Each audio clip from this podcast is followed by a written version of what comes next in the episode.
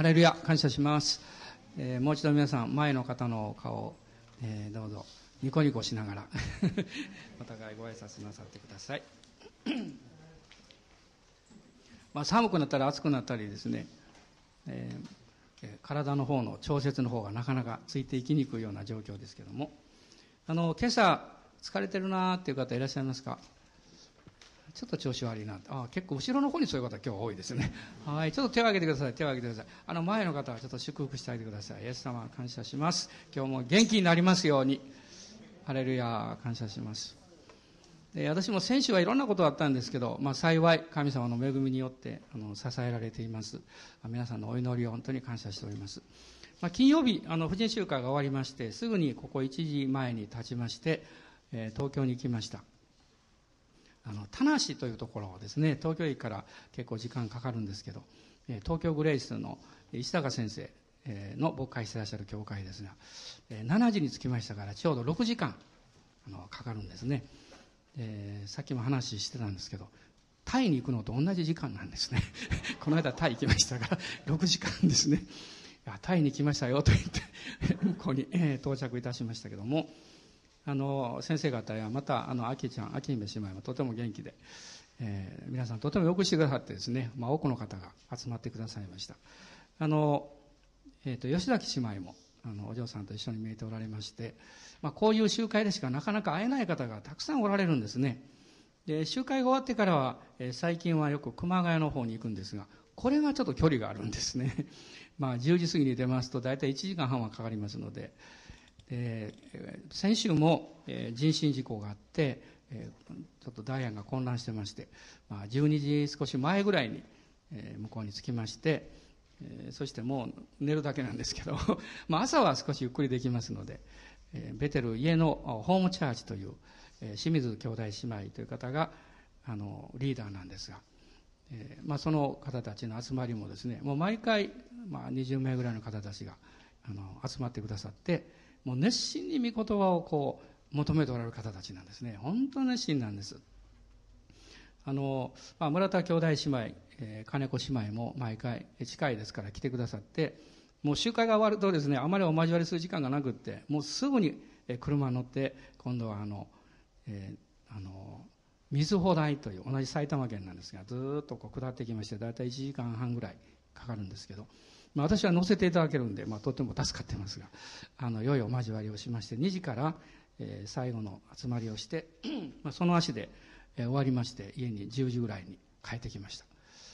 で、まあ、今回本当にあの嬉しいこともたくさんありましたがその一つは、えー、その最後の集会で、えー、村田兄弟の妹さんのお一人がイエス様を信じる決心をなさいました。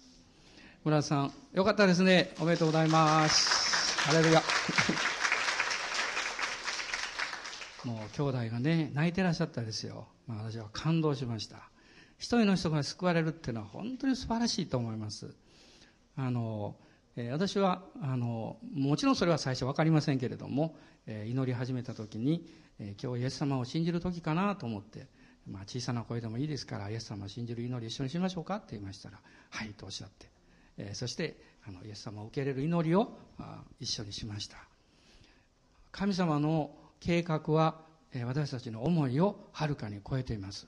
ですから今日もし皆さんが何か失望したり弱ってる方がいらっしゃっても今日だけを見ないでください。神様の計画って大きいですよ。実は私は先週は火曜日から東京に行くつもりだったんです。もともとはですねあのエジンバラの選挙大会が東京でありましたので私は昨年秋にもその会議の方に申し込みしてたんですね。ところがなかなか連絡来なくってですね、まあ、多分もういっぱいになったのかなと思って まあそれで私予定変更しまして、まあ、今回はあのキャンセルしようというふうに決めておりました。数週間前に電話がかかってきまして事務局から。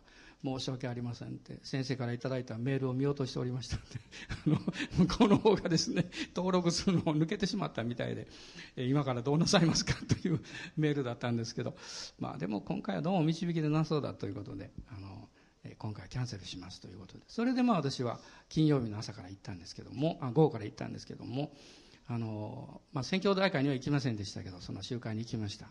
でも、えー、まあ母がですね水曜日の夜え倒れましてまた木曜日の朝また倒れてですね、ま、病院に一日おりまして、まあ、こういうことがありましたから、あの今は本当にその私の登録を忘れてくださった方に感謝しております、えー、でなかったら 向こうから帰ってきてるかもわからないんですけどね。まあ神様の計画って大きいですよ。ですから今あの多少ね心配したりくよくよすることがあってもどうぞ失望しないで神様良い方だと信じましょう大人の方もおっしゃってください神様良い方ですってイエス様良い方ですってハレルヤ感謝しますで昨日の夜帰ってきまして、えー、それから今日の礼拝のいろんな準備をしておりましたあの今朝のメッセージの準備が終わったのが朝1時でしたですが、これは今日のメッセージです。今日のメッセージ。パン屋さんもそうでしょ。焼きたてのパン美味しいですよね。えー、まあ美味しくなるように、えー、一緒に祈りながら御言葉を開きたいと思います。ローマ人への手紙の10章の6節から13節、えー、ローマ人への手紙10章の6節から13節のところをまず一緒に読みましょう。新約聖書の279ページになります。10章の6節からです。どうぞ。しかし、信仰による義はこう言います。あなたは心の中で誰が天に昇るだろうかと言ってはいけない。それはキリストを引き下ろすことです。また、誰が地の奥底に下るだろうかと言ってはならない。いけない。それはキリストを死者の中から引き上げることです。ではどう言っていますか御言葉はあなたの近くにある。あなたの口にあり、あなたの心にある。これは私たちの述べ伝えている信仰の言葉のことです。なぜなら、もしあなたの口でイエスを主と告白し、あなたの心で神はイエスを死者の中から蘇らせてくださったと信じるなら、あなたは救われるからです。人は心に信じて義と認められ、口で告白して救われるのです。聖書はこう言っています。彼に信頼する者は失望させられることがない。ユダヤ人とギリシャ人との区別はありません。同じ主が全ての人の主であり、主を呼び求める全ての人に対して恵み深くあられるからです。主の皆を呼び求める者は誰でも救われるのです。まあ人間っていうのはみんなですね、何かを信じて生きてるわけです。しかし、自分が信じているように生きてる人は案外少ないんです。何かを信じていても、そのように生きるということにおいては、ギャップがあります。皆さん、クリスチャンになるっていうのはどういうことなんでしょう？それは、あなたがイエス様を信じて罪許していただいて、永遠の命をいただいて、天国に行ける。それだけなんでしょうか？もしそうであれば、祈りはいつも同じでしょうね。主よ早く天国に導いてください。今日でしょうか？明日でしょうか？皆さんそんな祈りしないと思いますよ。あなたは天国に行く、早く導いてくださいと、まあ祈る時もあるかもしれませんけれども、普通はそういう祈りよりも、主よ今日のこの生活を守ってくださいとか、この病気を癒してくださいとか、仕事がうまくいくようにとか、子供の教育がうまくいくようにとかですね、この世の事柄に関して祈ってるんじゃないですか。つまりそれはどういうことかっていうと、あなたがイエス様を信じて神のことされている。そのあなたの生き方をこの地上の人生の中でやりなさいということだと思います。あなたの頭では心では難しいと思っても、あなたの霊はあなたの中に与えられている信仰による精霊による信仰はそのことを知っています。だから、早く天国に連れて行ってくださいとばかり祈らないんです。時々私は聞かれるんですけど、まあ、特に関東とか行きますと、とっても忙しいんですね。えー、もうずっと歩いてるか、あるいは集会してるか。もう食べるのは、えー、ほとんど電車の中です。眠ってるのも電車の中です。私は電車の中でよく眠れるんです。ホテルではほとんど眠れないんです。なんかですね、もう2時頃寝てもですね、もう4時とか5時に目を覚ましてしまうんですね。でも神様が支えてくださっています。それは皆さんの大きな背後の祈りがあり、神様の恵みがあるんです。でも私が一つだけいつも注意していることがあるんです。それはどういうことかっていうと、まあ荷物を避けながら、あの人混みの中を、この駅のホームを、大きなホームをですね、新幹線のホームって長いですからね、行ったり来たり何キロも歩くんですけど、その歩くときに歩き方に注意してるんです。私はどんなに疲れても、こういうふうに決して歩きません。胸を張って、まっすぐ前を見て、そして自信を持って歩いていきます。なぜかわかりますか？それは神様の導きと御心に従って私は今日ここにいるんだということを信じてるからです。皆さん私たちが毎日の生活の中で誇りと自信を持って生きるということはものすごく大事です。あなたはイエス様によって罪許されて神の子とされました。でも神の子として生きる生き方をどれだけ実行するか。これがあなたの人生に大きな影響を与えていくと思います。もちろん、この気を張ってですね、張り詰めながら私はそういうあり方をしてるわけではありません。信仰の確信を持って歩こうといつも思っています。ですから、慌てないで、もう電車が、扉が今、あの、閉まるかもわからないと思っても決して慌てません。閉まるときは閉まっていいと思っています。なぜならば、イエス・キリストにあって導かれているという確信を持つならば、周りがどう動こうが、それはあなたの人生に何ら影響を与えることはできません。神様の導きは常に最善であるからです。先週ですね、朝10時から私は5時半まで病院におりました。家内と一緒に。まあいろいろこうありまして、家に帰ったのも夜の7時ぐらいですけども、で、病院にいる間に、あの、えー、まあ診療内科にいつも母を連れて行ってるんですけどね、それから内科に行ったり、あの、行ったり来たりしておりました。で、向こうの手違いがありまして、えー、私がここ行ってくださいって言うから行きましたら、用意ができてなくて、また戻ってきて、また行ったりしてましたら、看護師さんがすごく申し訳なさそうな顔して、で、私と一緒に歩きながらですね、すいませんね、もう私の手違いで行ったり来たりさせてと言いました。で、私はすぐにこういうふうに答えました。いや、大丈夫ですよって。もうずっと座ってたからね、動こうがもう体のためにいいんです。運動になっていいですからって言いましたら、ニコニコしながら言いましたら、もう何かほっとした顔をしておられました。で、その時に私はふっと思ったんです。私は別に作ってそういうことを言ったわけじゃなくて、本当にそう思って言ったんです。でも、どうしてそういうふうに言うことができたのかなと私は自分で考えてみました。そして改めて発見したんです。それは単純なことです。それは私は、私の人生を作って導いてくださっている方は良い方だと信じてるからです。アメでしょうか？神様は良い方です。良い方が計画されたことはみんな良いことなんですよ。私の目に、たとえそれが良いように映らないことがあったとしても、それは必ず最善になります。もし皆さんが思い煩いたいと思うんだったら、一生懸命、ああ、私はこんな問題がある、こういう悩みがあると思う態度言っておけばいいんです。すると、思い煩いという雲があなたの人生を包んでくれます。でももしあなたが感謝していきたいんであれば、神様このことを感謝します。私は今日も元気に食べることできました。起きることできました。仕事をすることできました。幸いなことに私の前にたくさんの仕事があります。それは私に力があるからですと信じるんです。そうするならば勇気が与えられます。それは私の人生というのは、あなたが自分の信じていることに対してどれだけ誇りと確信を持って生きているかによって変わってくるからです。ですから皆さんどうぞ嫌なことがあっても、あるいはあまり行きたくないところに行かなきゃいけないことが起こったとしても、どうぞ胸を張ってまっすぐに見て、ゆっくりと確信を持って踏み出していってください。恐れる必要はありません。あの、私も何度か、えあの、おまわりさんにお世話になったことがあります。別に逮捕されたわけではありませんけど、ちょっとスピードがオーバーいたしましてですね。えー、それで、あの、えー、最近しばらくないんですけど、えー、何度か経験がありますけど、で、時々こう車乗ってますと、そういう方の姿を見ます。で、皆さんその瞬間どう思いますか？よかった。僕でなくてよかったって思いますか？私も最初の頃はそう思ってました。でも、今はですね、少し考え方が変わりました。まあ、どういう理由で、まあ、オーバースピードしたのか知りませんけど、まあ、その人なりの理由があったんでしょう。わ気の毒になと思います。そして、まあ、失礼ですけれども、ちらっとそのお顔を見ることにしています。なぜかっていうと、その人の顔を覚えたいと思ってるわけじゃないんです。私は関心があります。そして顔を見ますと、ほとんどの人がなんとなく笑い顔をしています。皆さんきっと気がつくと思います。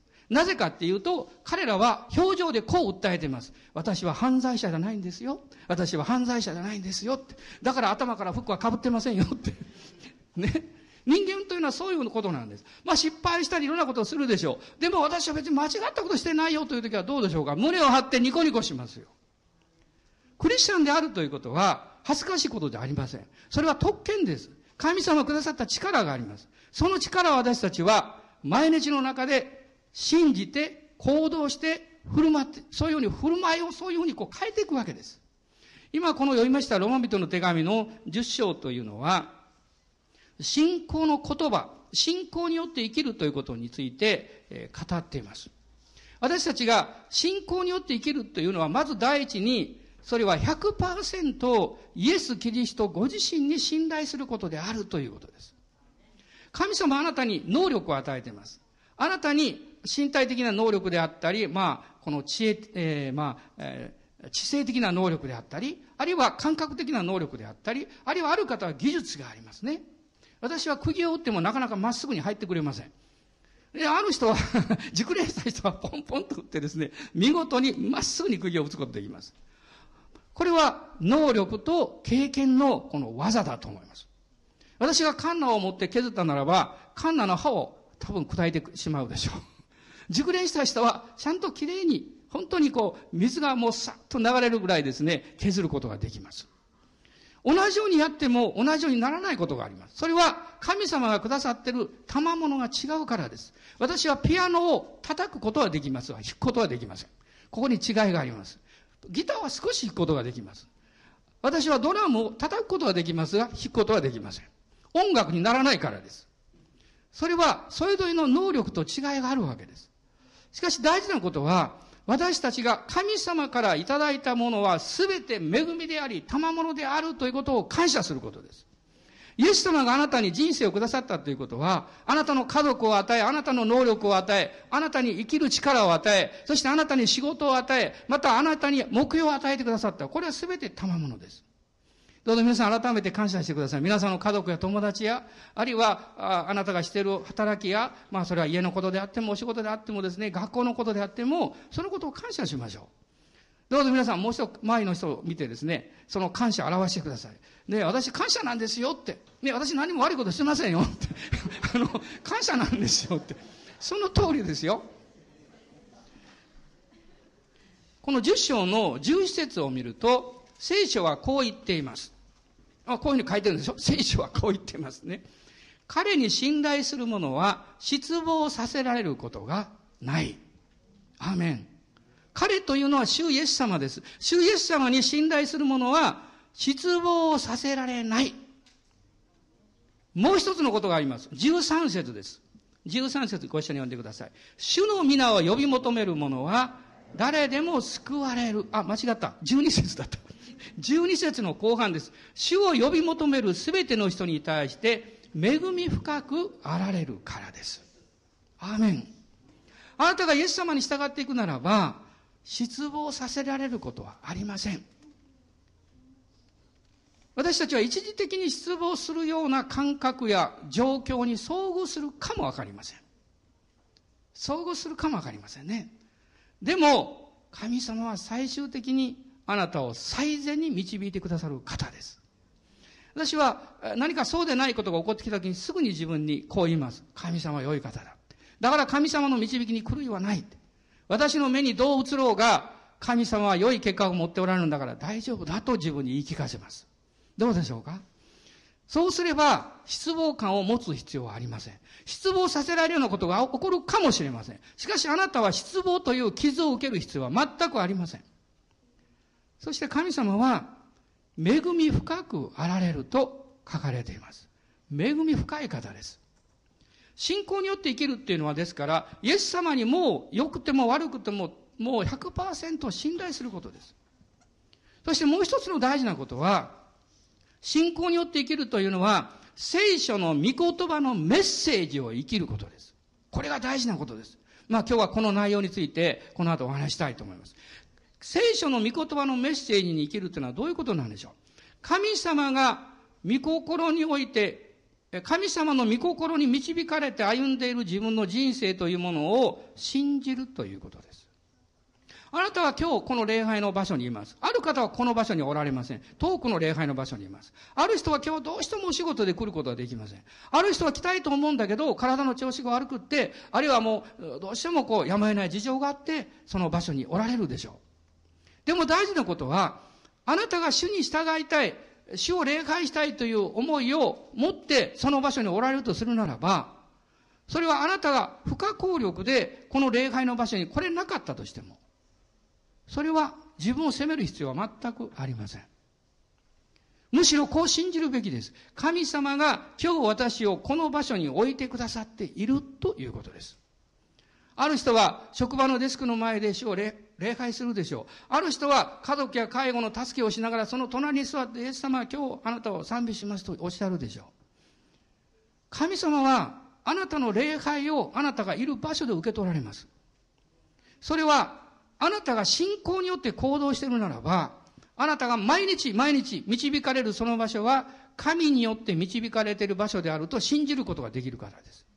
それが自分の人生を信じることです。ローマ人の手紙の8章の14節そこを読みたいと思います。8章の14節です。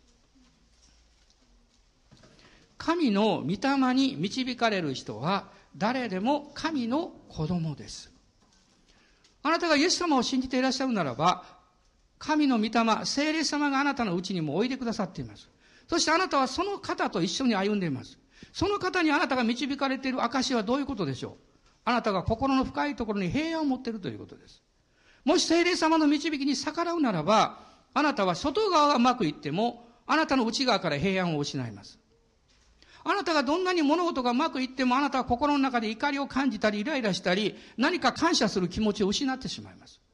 神様に対する愛が冷えてきます。神に対する愛が冷えるとどうなるんでしょうある人々は大変な誤解してます。神様に対する愛が冷えても自分の人生は大丈夫だと思ってます。これはとんでもない間違いです。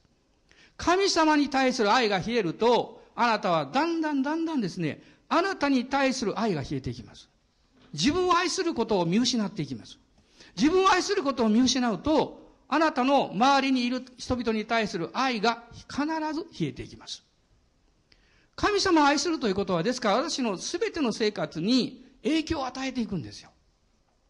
そして、聖霊様と共に歩むということは、その神様との関係においていつも温かいものを感じるということです。えパウロとシラスが第二次伝道旅行でピリピに行って、牢屋に入れられましたね。でも、彼らが牢屋に入れられた時は、もうものすごいひどい状況でした。まあ、使徒行伝の16章を見ていただきたいんですが、16章の22節と23節に彼らの状況が書かれています。群衆も二人に反対して立ったので、長官たちは二人の着物を剥いで鞭で打つように命じ、何度も鞭で打たせてから二人を牢に入れて、監修には厳重に番をするように命じた。ただ単に牢屋に入れられただけではありません。彼らはもう背中ですね、着物を履き取られて、着てるものを履き取られて、そして鞭で打たれました。もう背中が血だらけになって、もう十分な手当てもしてもらえないで、そのまま、あの、じめじめとした、もう土の、あの、穴蔵のような牢屋ですね、当時は。そういうところに放り込まれたわけです。その中で彼らはどうしたんでしょう？真夜中頃、一番痛みが激しくなる頃です。皆さんも怪我をしたり手術をなった経験があると思います。ね。真夜中っていうのは一番寝れない時なんですね。痛みが戻ってくるんですよ。でいろんなまた体の痛みがなくっても心の痛みあああれはどうなるんだろうとか心配事とかですねそういうものがもう心の中に戻ってくるのが真夜中ですよ。真夜中は私たちにとって一番の戦いの場所です。霊の戦いの場所です。ですから支援が語ってるようにぐっすり寝てそして朝また元気に起きる人この人は幸いです。本当にそうです。この時パウロとシラスはどうしたんでしょう？彼らは神に祈りつつ賛美の歌を歌ったと書かれています。他の人たちがそれを聞いても、なんと素晴らしい賛美だろうかと彼は、彼らは感じるほどに素晴らしい賛美をしました。上手に歌ったということではありません。その賛美の中に神への感謝が込められていたということです。信仰がそのところから解放されたということです。こんなひどい状況の中で彼らはどうしてそうすることができたんでしょう？一つのことしか考えられません。今私たちがこの場所に置かれているのは神の御心であると信じたからです。つまり自分の人生を信じたわけです。皆さん明日ですね、朝起きるの憂鬱かもしれないなと思ってる人いるかもわかりません。明日なんかすごく大変なことやらなきゃいけない。あるいは、あんまり行きたくないとこ行かなきゃいけない。会いたくない人と会わなきゃいけない。いや、明日テストがあるとかですね。もうそういう前の日というのは、もうこの夜はいつまでも続くようにと思うわけです。でも、恐れないでいただきたいんです。今日も、明日も、あなたが御霊と共に歩んでいるならば、それは神が導かれた日です。あなたは神が導かれたところに行って、そしてその仕事をします。その働きをします。その時にあなたは自分の人生を感謝することができます。今皆さん一緒に言いたいんですね。イエス様は私の人生を感謝します。一緒に言いましょう。イエス様、私の人生を感謝します。もう少し嬉しそうな顔で言ってください。イエス様、私の人生を感謝しますハレルヤ そうですよ、皆さん。そうするとね、大体月曜日っていうのは、私もしばらく会社におりましたがわかるんですがね、月曜日の朝嬉しそうな顔をして会社に来る人はめったにいません。はぁ、疲れた顔してきますね。あるいは二日酔いで来る人もいますね。でもあなたが月曜日の朝に何かニコニコしながら職場に行ったらきっと言うでしょう。今日ボーナス出ないよって。どうしてあなたその嬉しそうな顔してるんですか？人々は関心持つでしょ。その時にあなたがすぐに、いやー、教会に行ってるからですよ。教会に来ませんかとか言うからダメなんです。そんなこと言うから、いや、私宗教苦手なんですって。もう少し知恵を働かせてください。もし誰かがそう言ったら、うん、私すごく嬉しいんですよって。すっごく嬉しいことあるんですって。何が嬉しいのって。ものすごく愛されてるからって。ね、すごいもの持ってるからって。何なのいや、教えてあげない。そうなんです。これが秘訣です。すると人々はもっと関心を持ちます。一体何なんだろうかって。そしてやがて彼らは気がつくでしょう。あなたが教会に行っているということ。あなたはクリスチャンであるということ。あなたの力の秘訣は、神の御言葉聖書から来ているんだということです。神様は、あなたが毎日の人生において自信を持って誇りを持って生きることを願っています。神の子であるだけではなくて、神の子として神の子らしく生きるようにと願っていらっしゃいます。ですから、少し憂鬱なことが起こった時に顔を上げましょう。顔を上げましょう。まず顔を上げることです、大事なことは。顔を下げると大体憂鬱になります。だって自分見ますからね。顔を下げると。顔を上げると死を見上げます。ですから大変な時はまず顔を上げるんです。ついでに手も上げます。そしてついでに口を開いて晴れるやっています。あなたに勇気が与えられるでしょう。あなたがこれから誰かに会わなきゃいけない。どうしようかと思ったらね、トイレに飛び込んで言うんです。主よ、感謝しますって。あなたはこれから直面しなきゃいけない難しいことが起こるときに、ちょっと時間とって5分でもいいです。あるいは3分でもいいです。1分でもいいです。時間とって主よ、力与えてくださいって祈るんです。神様必ず素晴らしい出会いを与えてくださいます。結果を与えてくださいます。あなたが遅刻しても恐れる必要はありません。わざと遅刻したらダメですよ。でも、あなたが普通に生活して遅れるようなことがあっても心配ない。そのことによって神があなたの予想外の人との出会いを与えてくれるかもわかりません。神様の計画は完璧ですよ。自分の人生を信じること、そして、信じているこの信仰の言葉を告白し、そのように態度で表現することです。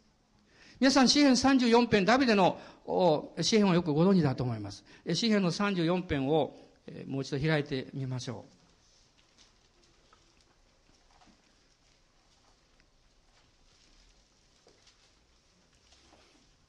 34編の一節です。私はあらゆる時に主を褒めたたえる。私の口にはいつも主への賛美がある。皆さん、この御言葉をダビデが記した時に、あるいは彼が告白したときに、彼はどういうふうにしてそうしたと思いますか？うつむいてですね、低い声でボトボトと、私を笑える時に主を褒めて私の口にはいつも主の賛美がある。そんなことはしないでしょう。彼は大変な状況の中で胸を張って神の前に顔を上げて、そして大胆に告白したはずですよ。私はあらゆる時に主を褒めたたえる。私の口にはいつも主への賛美がある。アメン。そのように読みましょう。もう一度この信仰告白しましょう。一緒に皆さん、確信持っておっしゃってください。私はあらゆる時に主を褒めたたえる。私の口にはいつも主への賛美があるアメンハレルヤ 今日はちょっとはいですね。はいですね。大体ね、毎日メッセージするとすごい恵まれるんです。大体2日メッセージしないとダメです。二日酔いみたいなもんですね。あの毎日御言葉を語るとね、私たちはもう御言葉の発想や考え方が自分の中に入ってきますから、もう嬉しくてしょうがなくなります。御言葉をメディテートしてください。私はこの、そうですね、2日間、3日間ぐらいでメッセージを20ぐらい聞きました。ずっと聞きました、メッセージ。いろんな人のメッセージ。まあいろんな人が、まあ数は数えられ、あの、限られてますが、ずっと聞いてました。こう、耳で。ね。聞いてました。メッセージ覚えてません。でも、一つのことを覚えています。御言葉を聞いているときに、それが新幹線の中であっても、車の中であっても、神は私の霊性を引き上げてくださっているというのを感じました。メッセージの内容はあんまり覚えてません。でも、神様の臨在が私の内側に触れて私を変えてくださっていることをずっと感じました。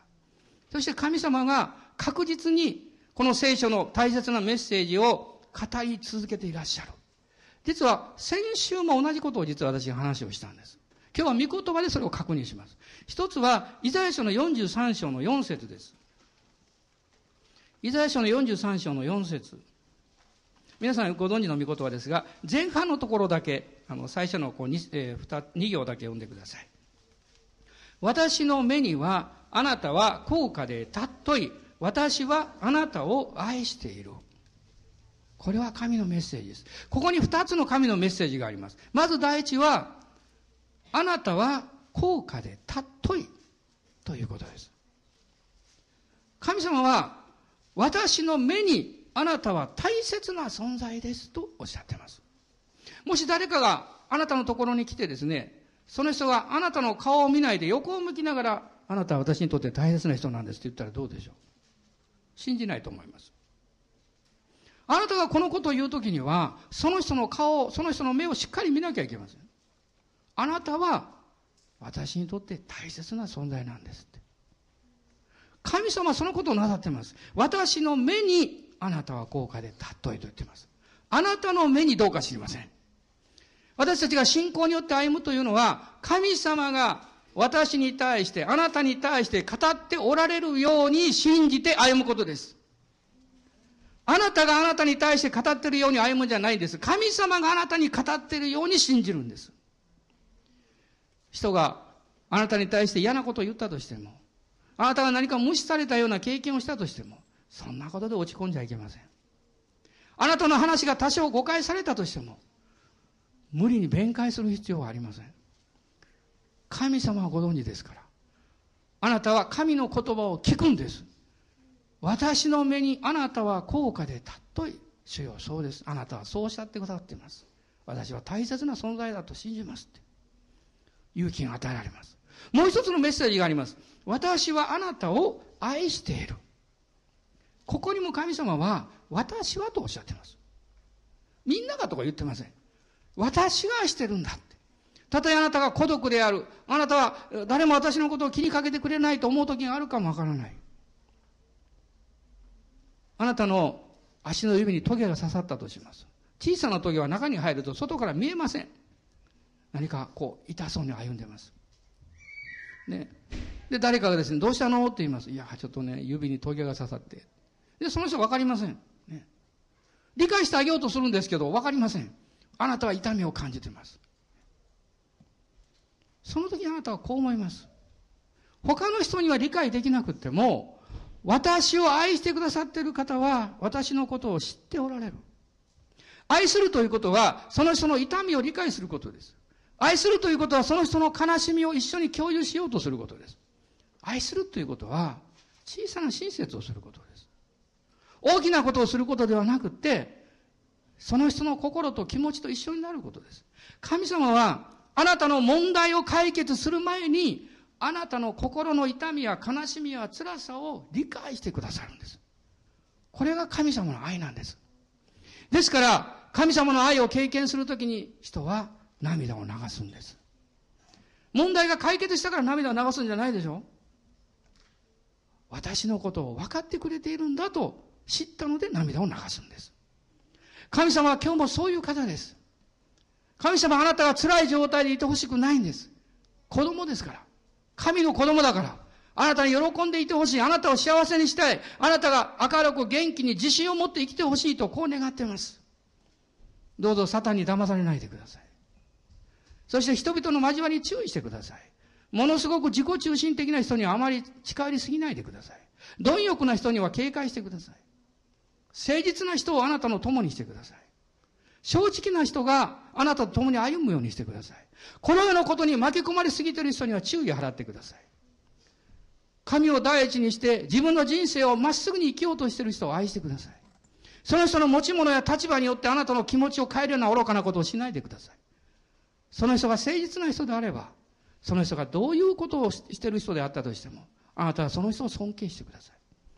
どんなに立派に見えることをやっていたとしても、その心の中が幻で満ちているような人、この世の貪欲で満ちている人、快楽に支配されている人、自分中心に生きている人、決してそのような人と同調しないでください。そうすればあなたの人生は守られます。あなたの人生は神様の愛を本当に受け取るようになります。あなたの人生は清くなります。そして神様の祝福をたくさん受け取ることができるようになります。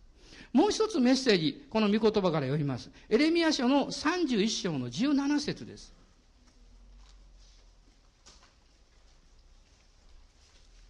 エレミア書の31章の17節ご一緒にどうぞ。あなたの将来には望みがある。主の蜜げ、あなたの子らは自分の国に帰ってくる。この最初の言葉です。あなたの将来には望みがある。聞きたいですね、このことは毎日。ね私はこの御事はよく知ってましたけど、昨日突然エレミア書の何章か分からなくなりまして、一生懸命夜中に探しておりました。そして、この31章にあったんだということをもう一度気がつきました。大人の方におっしゃってくださいよ。あなたの将来には望みがあるって。そう信じて言ってあげてくださいよ。疑ったらダメです。あなたの将来には望みがある。アーメンです。神様あなたにこのメッセージを語ってるんです。あなたは私の目に尊い、大切な人、あなたは私に愛されてる人、そしてあなたの将来には望みがある。希望がある。どっから来るんですか？世の中の言葉じゃありません。あなたの経験でもありません。あなたの感覚でもありません。神の御言葉が語ってるからです。だから神様が語ってるように自分の人生を信じるんです。神が語っておられるようにこの御言葉を何度も何度も自分に言い聞かせるんです。あの長血を患っていた婦人のように、イエス様の衣の房に触ればきっと治る。きっと治る。何度も何度も彼女は語りました。彼女の必要、彼女の求めに対して御言葉を信仰によって結びつけたんです。ある問題、あることに関しては、主を信じますと言っても、その1回や2回では信仰が結びつきません。ある時には何日もかかります。ある時には断食も必要でしょう。ある時には祈り続けることも必要でしょう。ある時には賛美し続けることが必要でしょう。そしてその信仰が御言葉と結びついた時に、あなたは心の中に深い平安を経験します。そして、私は信じたと告白できます。私は信じていると告白できます。神様あなたに、あなたの将来には望みがある。あなたは、その神様からの祝福を受けるような信仰の言葉を生きてほしいと願っています。今日からこの一週間は私たちにとって祝福の一週間であると私は信じます。私は信じます。皆さんが嫌でも私はそのように生きます。私はあなたを助けることはできません。残念ですが。協力することはできますが、助けることはできません。あなたを助ける方は主イエス様だけです。あなたの人生を導かれる方は誠の神様だけです。ですからあなたの人生をどう決定するか、どのように決めていくか、何を感謝するか、何を選ぶか、注意深くあってください。最後にイザヤ書の40 61章の3節だけを読みたいと思います。そのように私たちが歩んでいくならば、主が約束してくださっていることがあなたの生活の上に今週も必ず起こってきます。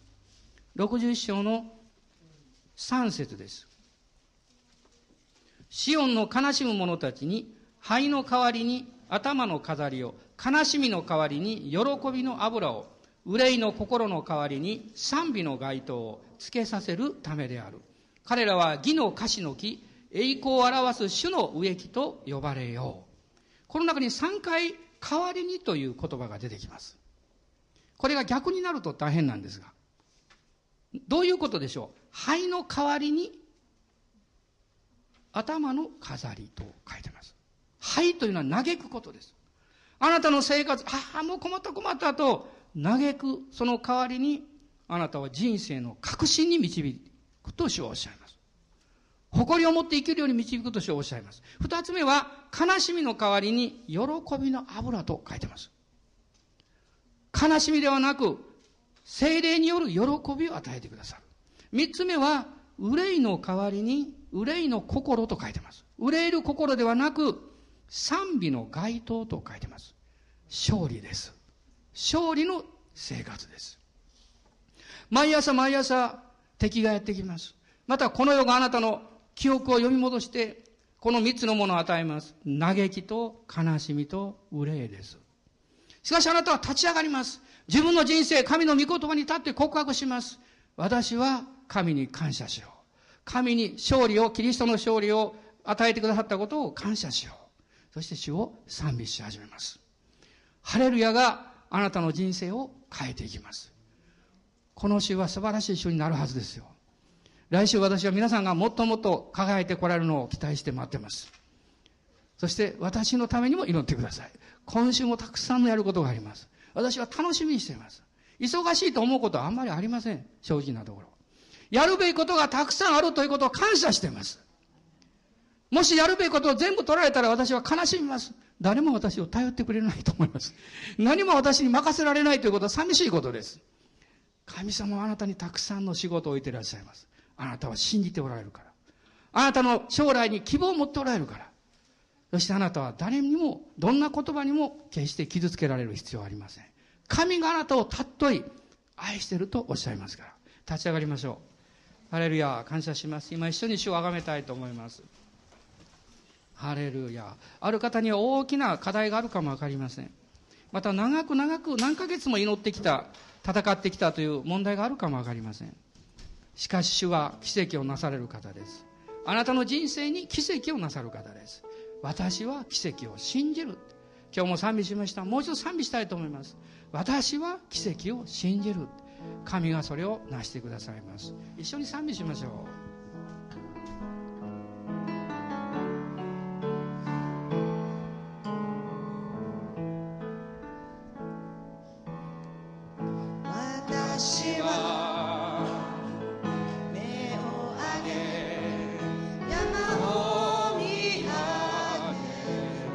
たの山はどんな山ですか？経済的な山ですか？健康でしょうか？家族の問題でしょうか？仕事でしょうか？恐れないで目を上げます。どこから来るのか？どこから来るんですか？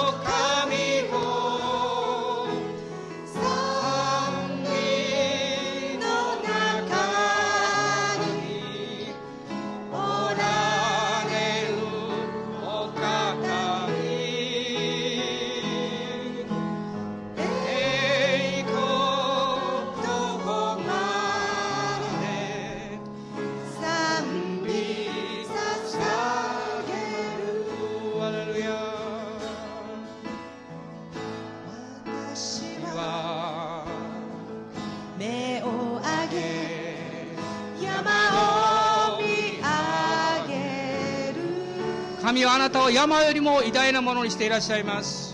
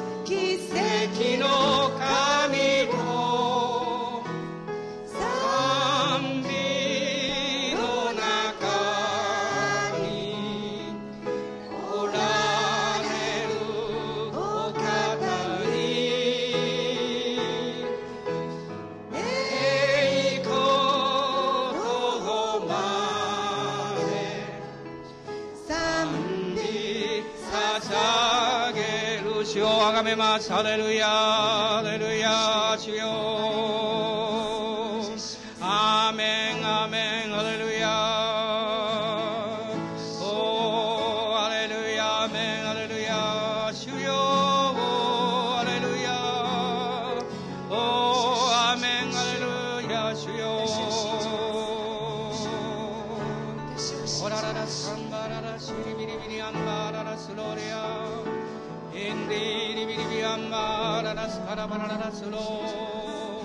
Hallelujah, amen.